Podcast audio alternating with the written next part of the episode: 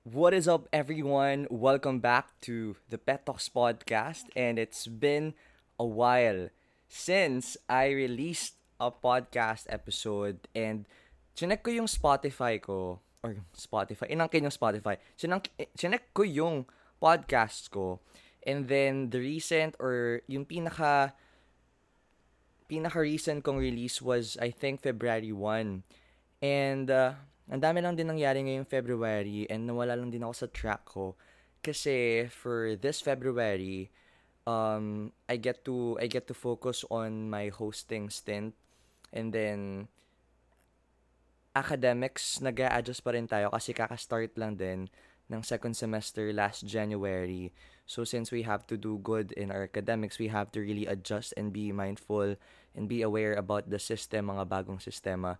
So parang it really took a lot of time for me to para mag-adjust sa panibagong setup, saka sa panibagong challenge. And siguro, I changed my schedule din kasi. Nagbago ako ng schedule ng tulog, nagbago na rin kasi yung schedule ng classes ko. So, madami nagbago kasi last time nag-record ako every Sunday or Saturday pero this time medyo nag-fuck up na yung schedule ko. Pero right now, we're showing up for ourselves. Kahit na inaantok ako ngayon, gusto ko na matulog. Um, I just said to myself that I wanted to record a podcast episode and kung nakikita niyo nasa likod ko yung TV namin, ginawa kong background ko. Play ko yung pinlay ko yung YouTube version ng episode ko with Ella na may ganyan sa dulo. So, andyan lang siya. And ngayon, gusto kong pag-usapan natin. Wala naman akong kausap. Gusto kong um, I wanted to I wanted to touch on the topic of investing on yourself. I wanted to share my experience in terms of investing on myself.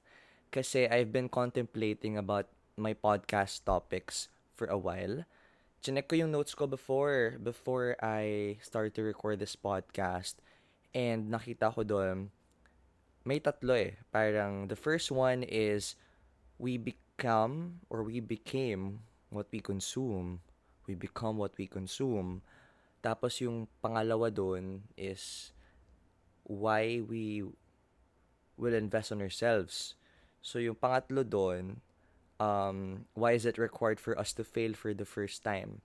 So, sabi ko, it's very timely for me to talk about investing on myself, to talk about the benefits, to talk about what are my experiences in terms of investing, paano investing ba, uh, may pera bang kasama dyan, may oras bang kasama dyan, may skills bang kasama dyan, may iyakang moments bang kasama dyan, ano yung kasama ng investment na yon on yourself na sinasabi natin.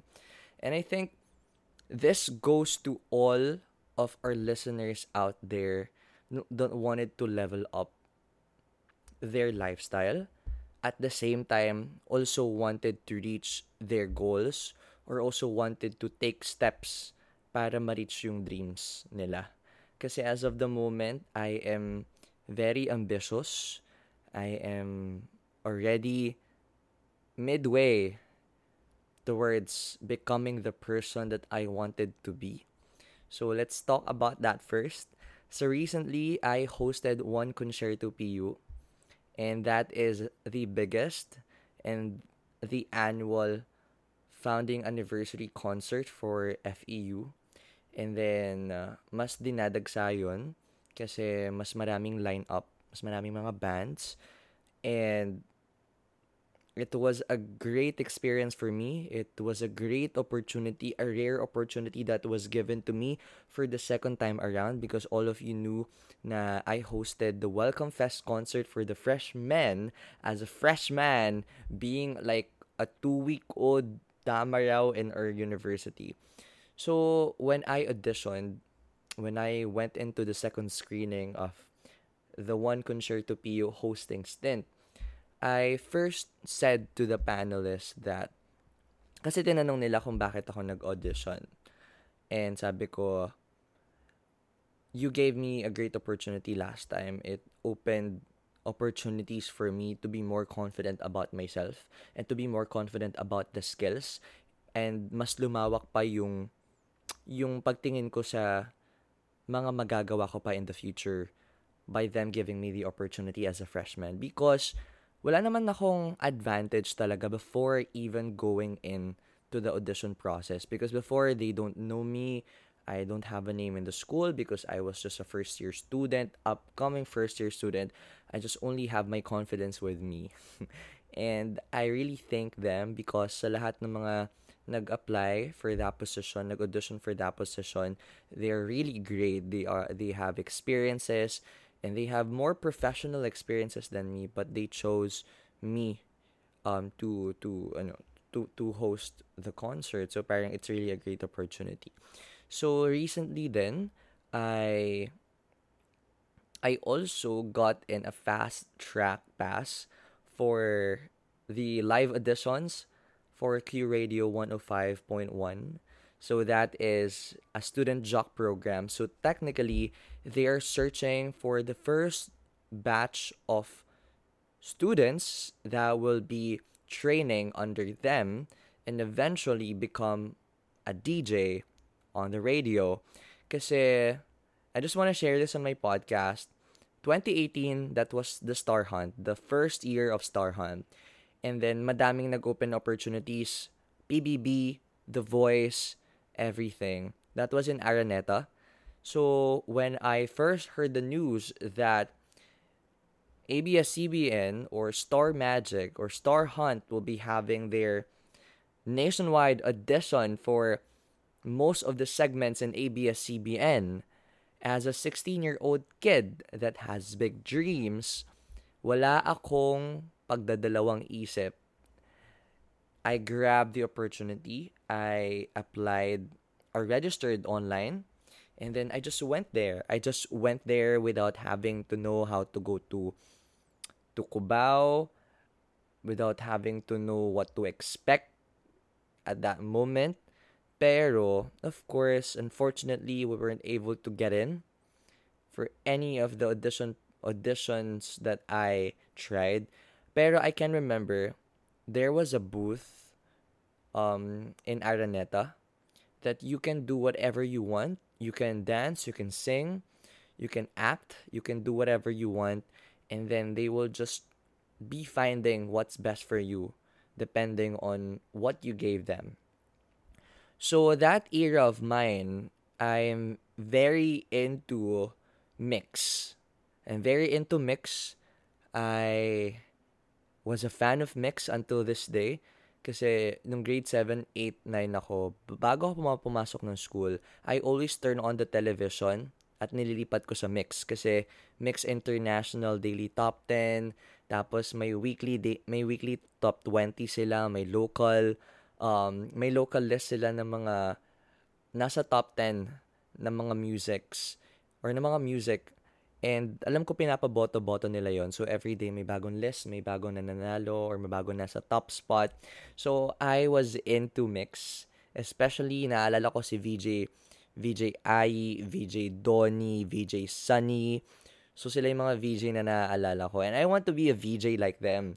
And actually by that moment, meron na talagang VJ search yung ABS-CBN, yung mix.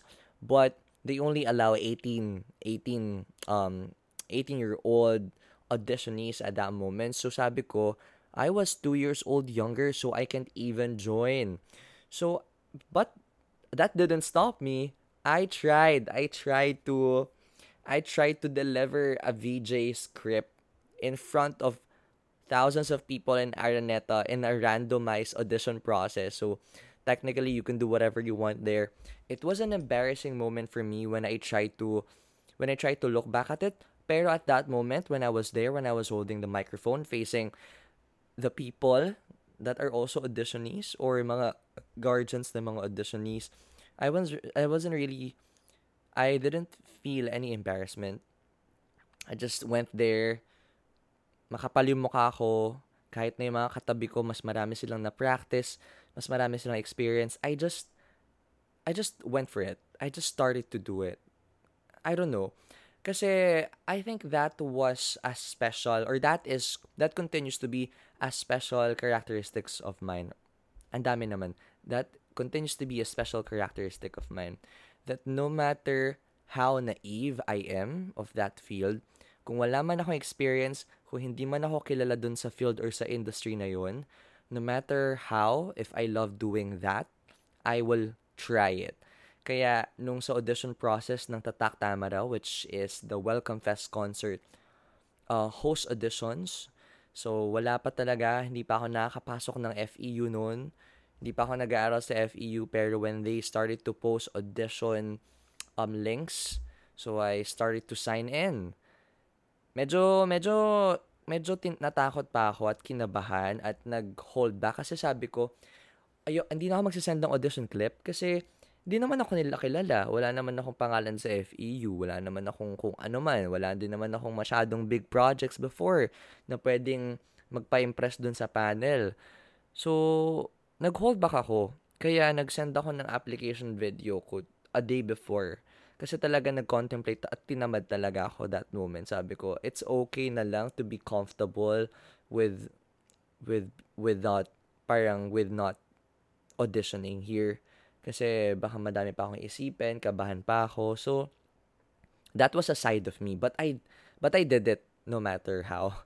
I I recorded my audition clip, sent it, and I wasn't really expecting that they will send an email a confirmation that I I got in for the second screening face to face.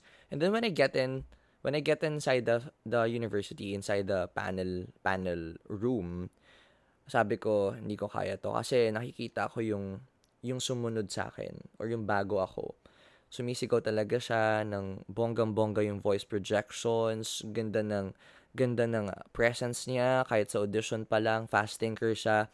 Naririnig ko yung muffles ng mga voices na na nade-deliver niya kasi medyo pwede tumagos yung sound. Pero that moment sabi ko I'm I wanted to go home. I wanted to go home. Hindi ko kaya to hindi pa ako sanay mag-adlib hindi pa ako sanay humarap sa napakaraming tao or even impress five to seven people in front of me as my panelist.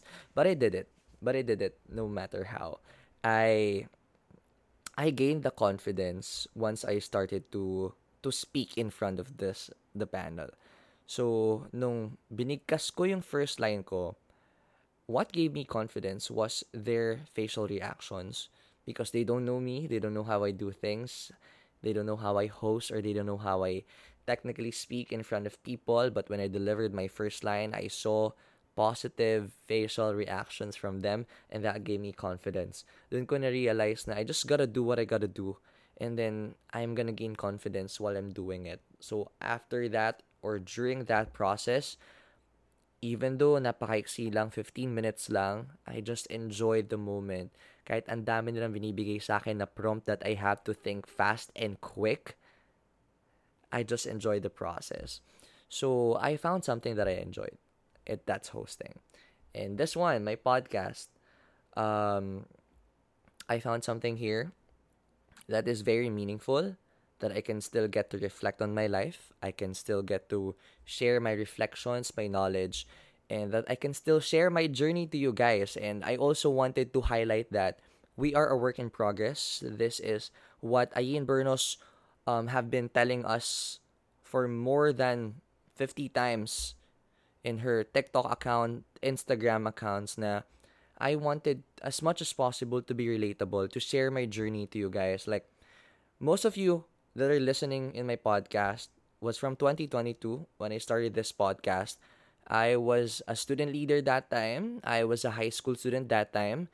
Hindi pa ako sanay mag-host ng big events. Hindi pa ako nag engage into bigger opportunities. I don't have this network that I have as, as of now. I don't have this confidence that I have as of now. And yeah, ayun yung ine-envision ko for this podcast to take you in my journey and hopefully I can get to inspire you hindi natahakin yung tinataha ko but to understand that you are still a work in progress and magugulat ka na lang in just a month, in just a year, imagining what you can do, imagining what you can achieve by just starting today. By just starting tomorrow when you wake up and by just having that mindset na I'm just gonna start something for my dreams to work. So, right now, we'll be talking about investing on yourself. And I'm gonna share my experience about investing on myself as well. So ano nga ba yung investment na sinasabi natin? Siguro narinig nyo na to sa ibang tao na no you should focus on yourself first you should you should you should you should choose yourself first ito yung mga naririnig natin pero we are taking it at the context of self-care right but this time we're gonna try to focus more on nung bata ka ba ano yung mga gusto mong gawan, gawin yung bata ka ba ano yung mga pangarap mo sa buhay until now pangarap pa rin ba siya or as of this moment, you are midway. As of this moment, you are taking steps in order for you to make that dream a reality. And I wanted to share my experiences to you guys because um, I've been amazed. I've been amazed about how things worked for me. Not everything works out for me. Not everything works out for me. Um, especially dating back when I was in elementary and high school. I was a very competitive kid ba- b- back that time. I used to join press conference. I used to join poster making competitions. I used to join basta I used to join competitions na lumalaban ka sa ibang school at may kinakalaban kang ibang estudyante. I always fail. I always fail. I cannot remember a single competition that I joined that I won or even I got third place. I can remember something. I received fourth runner up in a poster making competition, but we were just five in the competition. So technically, all the things, all the ugly things that you can ever imagine in terms of joining a competition, that all happened to me. You know, preparing for the competition, nag-excuse ako sa mga klase ko, I'm extending time in school just to practice my poster, just to practice my my article, just to train. I'm going there on Saturdays, Sundays, spending money. Um, kasama ko yung mama ko, yung papa ko, just for them to stay stay with me while I'm there in school or while, while I'm at specific house para maipanalo ko yung competition na yun. I was, I was gritty of winning but I ended up not winning any competitions that I'd been. But I think it was grade 6. It was my grade 6 self that thought of. Talaga naisip ko to ah. Hindi ko to sinabi sa ibang tao pero I was just thinking of this because I received so many failures, so many rejections when I was in elementary. I put on a lot of work. I was disappointed, sinasabi ko. Maybe for this time, hindi ako nakaka-receive ng award. Maybe this time, walang nakaka-recognize ng ginagawa ko. Maybe this time, wala talagang nakakapansin sa akin. I'm putting a lot of work for everything that I do, for every competition that I join. But I did not receive any award or any recognition or anything. Sabi ko, maybe this is not designed for me. Something bigger out there is waiting for me. Something bigger out there is designed for me. Maybe I'm not destined to win small things, but I am destined to win bigger things. So, ayun yung naisip ko. That was that was my idea. This is real. That was my idea when I was in grade 6 because ang dami ko ng failures. And sinasabi sa akin ng mga kapatid ko or even ng parents ko, wag ka na sumali. Mag-focus ka na lang sa studies mo. Because of course, totoo naman. Nag-extend ka ng oras mag-training sa school, Pumupunta ka sa school ng week weekends. Tapos them seeing you fail, them seeing you not win, of course they it hurts. Especially seeing their bunso go on to different competitions and just fail. And knowing that I'm a great kid, knowing I'm a good I'm a good kid, I'm a I'm I'm I'm a smart kid when I was in elementary. Sabi nila, just focus on your studies. Huwag mo sayangin yung energy mo sa extracurriculars wag ka na sumali sa extracurriculars. So, they even told me na wag ka nang masyadong sumali ng sumali kasi naapektuhan yung studies mo because they've been seeing me fail. They've been seeing me not win in any competitions that I join. And it's real, guys. It's real. Wala akong naipanalo. I was really never known because I'm winning competitions even even before. Even I was there every year. So, going back to the real to the realization that I've that I've thought of myself na maybe I'm not really destined to win small things. maybe I'm destined to meet bigger opportunities and win big things. So, yeah, maybe as of this moment, medyo naiisip nyo, ang ambisyoso ko naman, ang yabang ko naman siguro, kasi who am I to think of, am I destined to win big things? Pero, let's clear this out, guys. Yesterday, I was listening to Small Talks podcast. It was hosted by Alec Cuenca, and his guest was Tito Mikey. And then they they've been talking about yabang. They've been talking about yabang. They've been talking about how people perceive Tito Mikey. And sabi ni Tito Mikey, lahat naman ng tao mayabang. And walang nagsasucceed nang hindi ka mayabang. Pero if you're gonna take it at the context or definition of yabang is, you know what you're capable of you know your skills, you know your competencies. And out of context na yung nananapa ka ng ibang tao. Because that is arrogance, not yabang anymore. Siguro, taking out the context, yabang is confidence within yourself that you are prepared for this. That you are comfortable, you know, unlearning some stuff. That you're comfortable with you being you. So that that is the aura, the yabang that will radiate and that will help you be confident and be sure to yourself once that you are in the process of auditioning, once that you are in a process of, you know, taking to taking taking yourself into newer opportunities. So, what I learned from listening to that podcast is lahat tayo may ambisyon, lahat tayo may yabang, at lahat tayo may something na skill within us na confident na confident tayo at we feel like we are better than anyone or we're better than our past self. So, at that moment in time, I realized na I've been we've been holding ourselves back because people had been telling us ang yabang mo naman who are you to think that you're gonna be like this in the future who are you to think that you're gonna be an artista who are you to think that you're gonna be a great, great host in the future?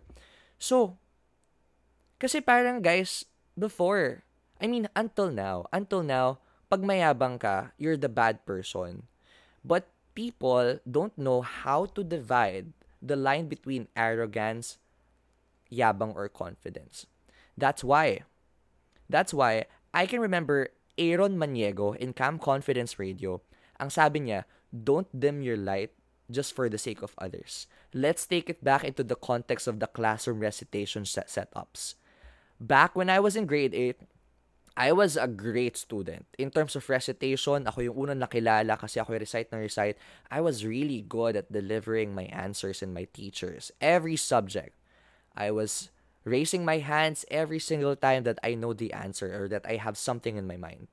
And then my classmates started to tell to, to yell or to talk about me behind my back na bida-bida daw ako, Jollibee si Japet, everything. They said lots of bad things, negative things because of my performance in school.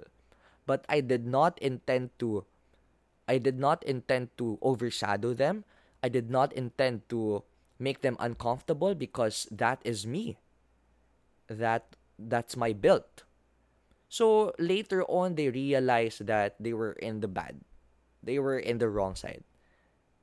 I've been telling, I've been talking about this from my past episodes and my classmates before, we are all in good situations sa pagtatawanan na namin to. Pero I'm really sure that I can tell that they were in the wrong side and they admit that to, and they admit that to me before. And nasasanay kasi yung kultura natin dito na kapag magaling ka, you have to tone down. You have to humble down. Because siguro we we have been telling ourselves, we have been hearing so much about pag humble na humble ka, mas malayo yung mararating mo. But what is the definition of humble? Right? What is the definition of humble? Is your definition of humbleness is like dimming your lights for the sake of others? Like parang, when you're in a classroom, hindi mo na ako mag-recite para sila makapag-recite kahit hindi nila alam. Tatahimik lang ako until the end of the class. Kahit wala akong ma-receive na recitation scores. Because baka sabihin nila mayabang ako masyado. Baka sabihin nila kinukuha ko yung points nila sa tapos pinupunta ko sa akin. Baka sabihin nila sumusobra na ako. But is our purpose in life to just fold and be at the back and just be a shadow or just just be an adjustable light if may mga tao na gusto lang mag-shine. Sabi nga nila, everyone has their own light. Everyone has their unique brightness. And if they cannot really keep up into your brightness, then they have to do something for themselves. And I was I'm watching Record of Youth in Netflix right now. So the Record of Youth, technically, ang storyline niya it's meron may dalawang childhood friends at nasa modeling industry sila and nakapenetrate na sila sa showbiz. Yung isa galing sa poor family, yung isa galing sa privileged family. Siyempre, yung naging privilege, siya yung nagkaroon ng malaking network, siya ngayon yung may magandang career, pero yung isang galing sa poor family, hindi siya famous ngayon, pero nakakapag-penetrate siya sa modeling jobs. Pero, the characteristic of the character that came from the poor family is he's very humble. He met a new manager na tinutulungan siya na for him to feel that he is a star. So his manager is treating him like someone who is in Hollywood. So pagbubukasan siya ng car door, siya papapasukin ng una sa sa elevator. So talagang alagang-alaga siya ng manager niya. Pero he always keep telling that to his manager na I'm not the person na gustong tinitreat ng special. I'm not the person na gustong tinitreat na kakaiba. I just wanted to be a humble citizen. I just wanted to, I just wanted to, hindi mapansin talaga. Ang sinabi sa kanya ng manager niya, maybe that is one thing that you need to consider. That humble, you have a different definition of humble. And that definition of hu- your humbleness is something that puts detriment on your career here in showbiz. Because I think his manager had told him na nasa point na siya ng humbleness na binibigyan niya na ng opportunity yung napakaraming tao sa paligid niya by him dimming his light. So, hindi na siya nag engage into newer opportunities. Hindi niya na pinaglalaban yung sarili niya onto that industry because he knows that baka deserve pa na ibang tao so he's just toning down. So sabi nila, sabi ng manager niya if you if if if you wanted to stay in this industry and be competent enough to survive in this industry, you have to have a little bit of confidence in yourself, a little bit of yabang in yourself. And that will help you survive in this. And that yabang that I'm telling you guys, it's the confidence within you. It's the confidence that you've you have enough for you to show other people that you are deserving. And in terms of that, how will you feel confident about yourself? How will you feel enough when you feel when you face your dreams? How will you feel prepared enough when a certain opportunity comes in your way? I can remember Pia Words back um, sa isang interview niya because you know she won Miss Universe 2015 sabi niya once that opportunity meets preparedness, that is when things will work out for you. Siguro, the mo that, that the time na nag-audition ako ng PBB, I auditioned sa The Voice, guys. I, I auditioned sa Star Hunt technically. I've been joining competitions when I was in elementary, high school. I think the opportunity was there, but I wasn't ready. I wasn't ready because I don't know. I don't know kung anong gusto ko that time. I don't know what really gives me fulfillment. Kaya I continue to fail. And I can pwede ko mapasang sinabi ni Catriona dito that in your way, you're never denied, only redirected. Maybe I was denied on those opportunities because I meant to pivot. I meant to turn left. I meant to turn right to meet this place, to meet at this moment in time. And it's it's slowly coming full circle. Talking about how to gain confidence about yourself. Talking about how to feel enough about your skills, about who you are, about about everything that you've got to show other people that you're deserving, to claim your dreams, to claim your childhood dreams. And it starts with investing on yourself. How? I won't I won't give you tips, but I will just share my story. Simply, I started to invest in myself by starting this podcast. This podcast I had been contemplating to start to start this 2021 when Rafaela told me that I can be a podcaster. Sabi ko, what will I tell? What will I share? I'm not real, I'm not really that competent. I'm not in the levels of Joy Spring. I'm not in the levels of Alec Cuenca or anyone else, Hannah Pangilinan. But the most important element for us is to just start. It's so easy to start a podcast. Just download Anchor, create an account, create your name of podcast, record. I was recording in, in my iPad before, kaya nung trailer ko sa podcast ko na naka-upload pa rin, the audio was not really good, and I transitioned to using a microphone. This investment of mine, simply talking in front of a camera, talking in front of a microphone, just sharing some stuff. And of course, I am training myself to speak clearly, to speak in to speak in a way that you can understand what I'm telling you. Tinetrain ko rin yung sarili ko na magsalita ng mas maayos in Tagalog, mas, mas magsalita ng mas maayos in English, or mas magsalita ng maayos in Taglish. And tinetrain ko din yung sarili ko to face the camera, multiple camera, to project my voice even better for you to have a greater listening experience. This podcast had been really helping me in terms of me being your next correspondent for UAP because I've been because I've been I've been facing a camera. I've been trying to diminish my mannerisms here.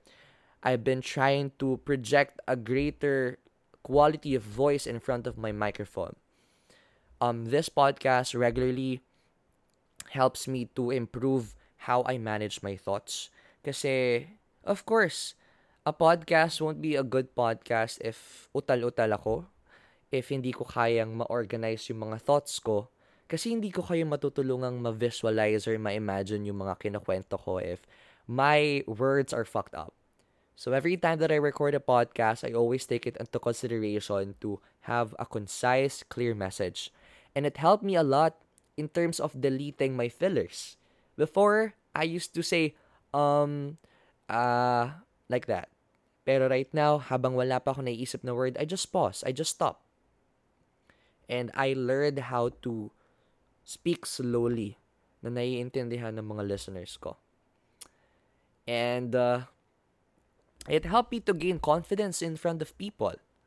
Kahit na virtually lang kayo na nandyan, I, I develop skills para ma-enhance ko yung hosting experience or yung hosting skills ko.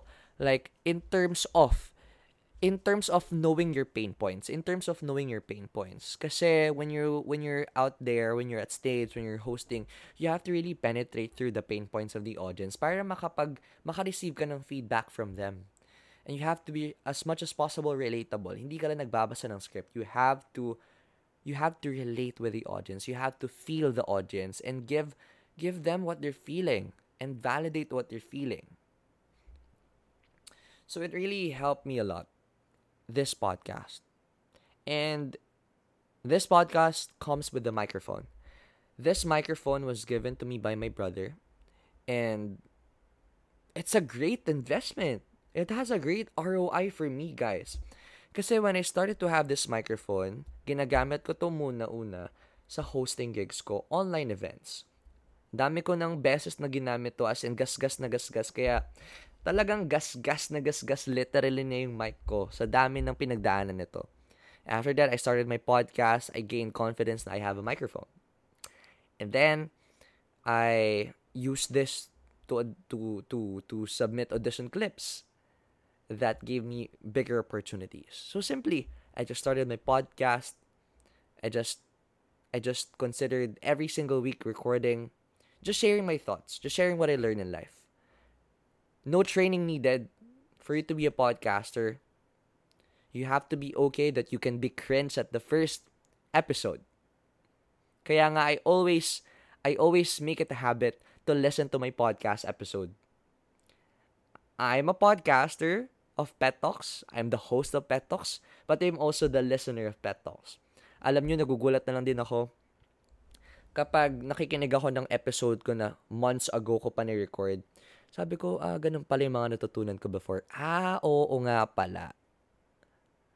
And doon ka napapansin kung may mga fillers ba ako, kung may mga mannerisms ba ako, kung paano ko ba napaproject yung voice ko, kung maayos ko ba na-deliver yung thoughts ko, kung may proper organization ba ako. And that's when I get to reflect. Okay, next time, I'm gonna focus on this. I'm gonna be aware na kailangan mabawasan ko yung fillers ko. I'm gonna be aware that I will be having a more organized rule of thoughts when I'm recording a podcast. So it helped me to be better. Also, self-reflection is a great investment take your time when you're in transportation, when you're in LRT, on the bus, inside the jeep, just walking alone. Take your time.